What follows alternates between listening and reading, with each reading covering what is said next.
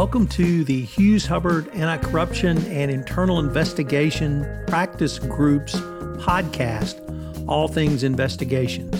The Hughes Hubbard Anti Corruption and Internal Investigation Practices Group represents many of the premier companies around the world, providing advice on issues spanning the full anti corruption and compliance spectrum. In this podcast, host Tom Fox and Members of the Hughes Hubbard Anti Corruption and Internal Practice Group will highlight some of the key legal issues involved in white collar and other investigations, both domestically and internationally. We will tackle topical issues involved in investigations, as well as explore how companies can prevent and detect issues that arise in conducting investigations on a worldwide basis. Hello, everyone. This is Tom Fox back for another episode of All Things Investigation. Today, I'm thrilled to have Mike DeBernardis join me to discuss the SAP enforcement action. Mike, first of all, Happy New Year and welcome to the pod. Happy to be back on. Happy New Year to you. Excited for uh, what 2024 has in store. Mike, for all of the naysayers at the end of 2023 and early into this year who said FCP, FCPA enforcement is somewhere in the nether regions, boy, we had a bang up first couple of weeks with this case. You want to set the stage for us? Yeah, happy to. I was not one of those naysayers, but for the record, just put that down. Yeah, so uh, let me talk a little bit about the the background of the conduct here before we can dive into some lessons. Uh, SAP, the resolution with a was a coordinated resolution, the DOJ, NIC, the DPA with the Department of Justice details corrupt schemes in South Africa and Indonesia um, and the, the SEC order details additional corrupt activity in Malawi, Kenya, Tanzania, Ghana, and Azerbaijan. Um, and uh, third parties feature uh, really prominently in, in all of these schemes. Uh, in South Africa, the SEC order detail schemes involving corrupt payments to uh, officials at city government authorities. So the city of Joburg is is featured prominently, as well as to South African state-owned entities such as Eskom. The one of the interesting things here to me is that there are in the both the DPA and, and the SEC order pull quotes directly from text messages and WhatsApp messages detailing the scheme pretty pretty blatantly. In South Africa, the charging documents detail bribe payments made through third-party intermediaries who were paid really exorbitant commissions uh, for no services. Uh, in, in, one particular contract with the Department of Water, um, engaged two intermediaries, paying each of them 14.9% commission, uh, which is a, a, large number, especially using two intermediaries. But but the one of the critical facts there is it's just under. Uh, I, I, suspect 15% was the number uh, that required an additional level of approval at SAP. So they brought it just under the um, just under that threshold. Uh, but the DPA and the SEC order highlight the fact that there was little onboarding diligence for many of these intermediaries used, and in, in certain uh, instances, subsequent reviews identified pretty significant red flags. In South Africa, one of the main intermediaries had no prior experience, no financial records, no tax records, and the address they had given as the location of their business was showed no signs of activity. All, all the types of things that would be identified in a thorough onboarding due diligence process. process. And really, the reality is, it seems from the charging documents that the intermediaries engaged in South Africa and Indonesia were uh, had a reputation for corruption in, in, the industry, and that's why they were engaged.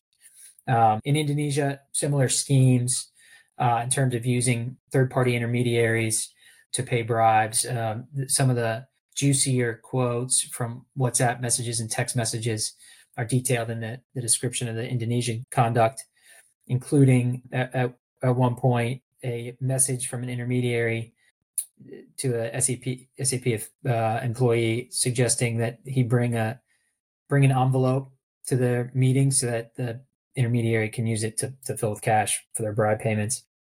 And then the SEC order goes on to talk about distinct corrupt schemes in each of those other countries, each using intermediaries, sometimes commission sales agents, other times resellers and it's a little the detail is is not quite as stark in those in those descriptions, but it seems that in certain countries the intermediaries were obtaining inside information about the tender that, that benefited SAP.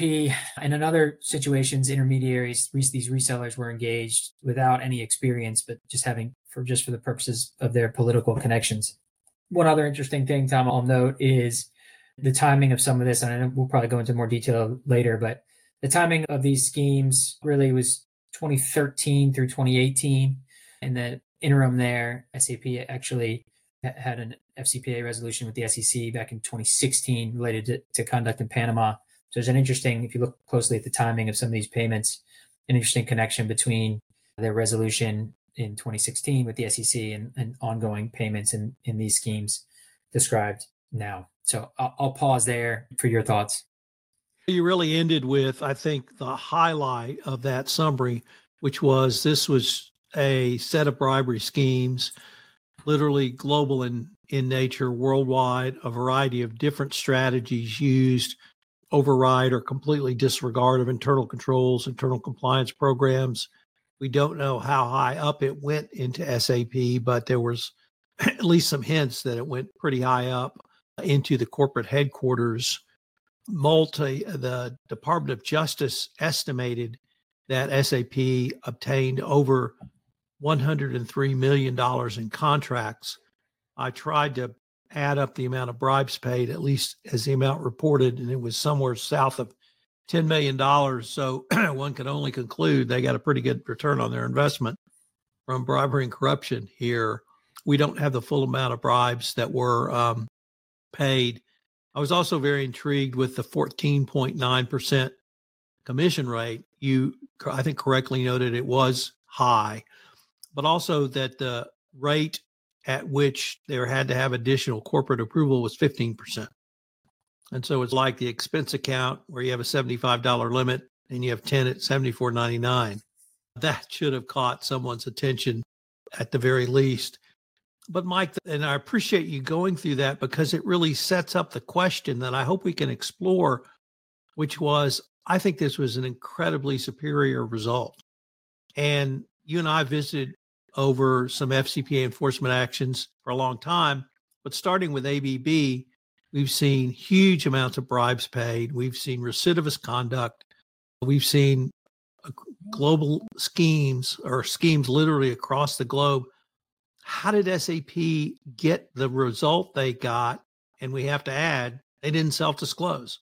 No, it's, it's an excellent point. I think if you're looking for lessons, that's certainly one of them. Um, the the criminal penalty that that the DOJ ended with was I think 40% uh, below the the bottom of the sentencing guideline range. So they're obviously getting significant credit from the Department of Justice in addition to all the other ways that there was credit in terms of um, offsets for amounts paid to, to the South African authorities and disgorgement paid, paid in different places.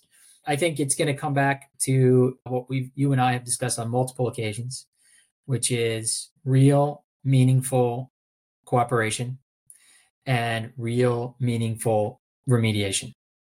Uh, and those two things at this point seem to guarantee you a significant amount of credit, whether you're a recidivist or, or not, right? And what those it, that, that's a very painting with a very broad brush because what real meaningful cooperation and real meaningful remediation mean is going to vary depending on the circumstances.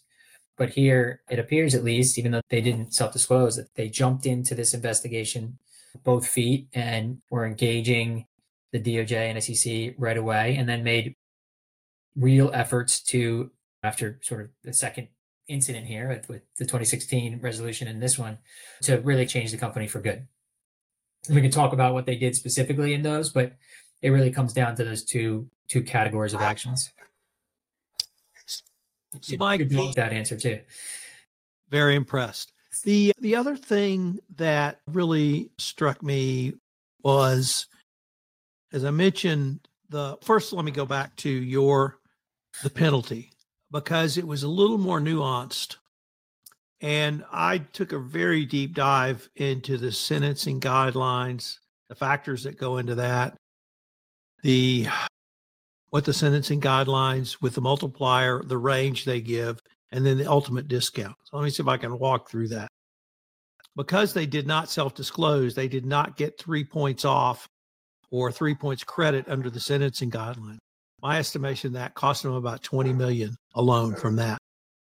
But even more interestingly, this was the first time you said they got 40% off the bottom end of the sentencing range. It was actually not off the bottom end because they didn't self disclose and there was some other conduct. I don't know if it was the invidious nature of the conduct. I don't know if it went to the corporate office, but there was actually 10% above the minimum sentencing range. So they bumped it up a little bit. And from there, they took the 40% discount. And, and that was not even the 50% discount they were entitled to. So there was something else going on that wasn't fully explained. I wish the DOJ would give us a little more information because I think that's an important calculation for us to noodle over, not just geeks like you and me. but but so they got but the, they got a huge discount and they could have gotten much much more if they had self-disclosed. I estimated it could have been as high as 90 million dollars from the Department of Justice. So the first message I got from that was the DOJ is really trying to incentivize companies to self disclose. And frankly, I think that puts actually more pressure on people like yourself who are doing these internal investigations because you got to do it quick and you got to do it right. And then you got to sit down with a client and have a very difficult conversation. So that's point one. Point two is I was stunned at the discounts given, but you have to give SAP credit. They had to have done quite a bit right. And I was really intrigued by there's always a laundry list of what the company has done. And here it started off with root cause analysis. And not just that they did a root cause analysis, because I think most people understand the need for that, but that led directly to their remediation. And that caused me to go back and read the FCPA resource guide and the 2023 evaluation of corporate compliance programs. And it really specifies they want your remediation to be based not on your investigation, but a root cause analysis. I have to think that uh, SAP was really following the spirit and letter of what the DOJ wanted. They, did a series of other actions, and I want to highlight uh, their data analytics program got specifically called out. And for every multinational who's in a lot of countries, and if there's a one of those, that's SAP, they had 150 different accounting systems that had to be integrated. And if that doesn't scream data analytics, I don't know what does.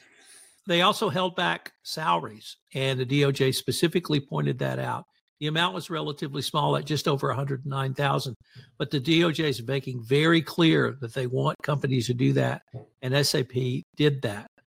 I didn't see anything in the settlement documents which would tell me there was the double secret extra need for speed on the investigation and reporting to the DOJ. So I have to conclude most of the credit came from this remediation, and I can only applaud SAP because they have, must have done a very thorough job. Ending with they were not required to have a monitor. Yeah. And the monitor is basically do you have a program in place with internal controls and have you tested it? Once again, we had no specific language to that effect, but you have to conclude they did because no monitor was required. So as bad as the conduct was, and and I was one of the most strident about how bad their conduct was. I think they really did make a comeback. They made a great comeback. They got a great result. And I think they should be number one applauded. And people like you and me should study this to see if our clients get in trouble. There's some real concrete steps here the DOJ is highlighting for us. For sure. And I guess two, two more things on the remediation that I think are worth highlighting. One is there's a line in the laundry list that that's not uh, unique, but is you don't see quite as often. Talking about SAP significantly increased its budget and resources and expertise to the compliance program. And I think this is an important step that can sometimes be overlooked. And I think it's helpful to the second point you raised, or third point about not having a monitor. Showing with it's one thing to say, oh, we're going to increase training and look look, we've we've done these ten trainings. People are familiar now. When you put resources uh, into personnel, especially very qualified personnel, that signals a longer term commitment to uh, the way you're going to operate business going forward, right? You don't companies don't hire dozens of compliance personnel only to, to fire them two years after the the watchful eye of, of, of the government is, is gone. So uh, I think that's one thing. And the other thing, we talked about this, you and I did in, on some other feed uh, about the uh, Albemarle resolution, is efforts to change their business practices, right? Because I think when you do a root cause analysis and you look through where your biggest risks are, there's there's two ways to to address it. You can try to put additional controls over those risks, or you can t- make a decision that for certain really high risk conduct, we're just not going to do that conduct anymore, even if that miss means missing out on business opportunities or making the business opportunities more challenging and giving up on certain third party relationships in certain contexts or in certain locations. Um, that also, I think, signals a desire to more fully change the company and the way it approaches business. And I, I think those are impactful moves. You're spot on. And those were the four key elements that I saw that SAP had engaged in. Do you, what do you, what if anything, do you think the DOJ was communicating around self disclosure in this? Was am I off base to say they by not talking about it or because SAP was not able to get it, it's really not a part of this discussion, or did you see something else? Like you, I wish there was a little bit more detail in here uh, to to give us a, a signal one way or the other. I do think, looking at the last eighteen months worth of activity, there is a clear and obvious emphasis on showing the benefits of, of self-disclosure. You, you don't they don't want to go we don't want to go too far, right? To basically crush companies if they don't self-disclose because now you take away incentive to do exactly what SAP did, which was take all these really important steps to to cooperate and to remediate. Uh, but there's a clear desire to show the benefits of self disclosure. And so when that's part of a resolution, it comes in the it, it comes up in the, the fact that we're getting showing these benefits of self disclosure, whether that's a, a declination or just extra significant credit. And when they're when we're lacking self disclosure in the cases that don't have have, have a, a voluntary disclosure, it's in making sure that the resolution isn't as sweet as it could have been had had self disclosure been there. I don't think you're wrong in wondering how this would have looked differently and, and maybe seeing some steps here by the DOJ to highlight how this could have been better. Uh, because that, that, that's obviously a, a key goal. And I think that I think if if you pay attention to the speeches that have been given over the last two or three years, it's clear from it's clear this is a policy objective of the Department of Justice in particular. And I think that's a great note uh, to end on because uh, I, I, saw multiple policy objectives the DOJ articulated in this enforcement action. Clearly, as much as I might have, we might have liked some additional information. I thought the DOJ communicated some significant things. I hope every compliance professional will uh, read your client alert and uh, listen to this podcast because I think there's a lot to unpack here that you can not only use if you do find yourself in trouble, but I think you can actually benchmark your program around a lot of what SAP did. So I'm going to shout out to SAP once again. I know I've skewered them for some of the facts, but I have to sh- give them a huge applause for what they did do because when you have 103 million dollars in profits from bribery and corruption, uh, there was a lot of it, and they made a great comeback. They made a great result. They paid a large fine and penalty and disgorgement, and they also paid fines and penalties to government agencies in South Africa. I think the DOJ and the SEC came out with a bang in opening 2024, Mike. Yeah, I agree. And I'm, I'm with you. I think this is ultimately, it's hard in, in the context, it's always hard to, to view it as a win, right? Because they, they did pay a big fine. And, but I think this is an excellent result for them. And I often say that there is there are lessons to be learned in in every one of these FCPA resolutions, and the, there's enough detail in the SEC documents and the DOJ documents to to glean interesting lessons. Uh, some have more than others. I think this is one where there's really a lot of uh, nuance to it and a lot of interesting lessons for um, for companies in planning out their compliance programs and also companies who might be facing a, a, a challenging investigation. Well, Mike, uh, thanks again. I look forward to continuing our conversation. Yeah, thank you, Tom. This is Tom Fox again. Thank you so much for listening to this episode of the award winning All Things Investigations. If you've enjoyed this episode, I hope you'll subscribe, rate, and review wherever great podcasts are listened to. All Things Investigation is a production of the Compliance Podcast Network.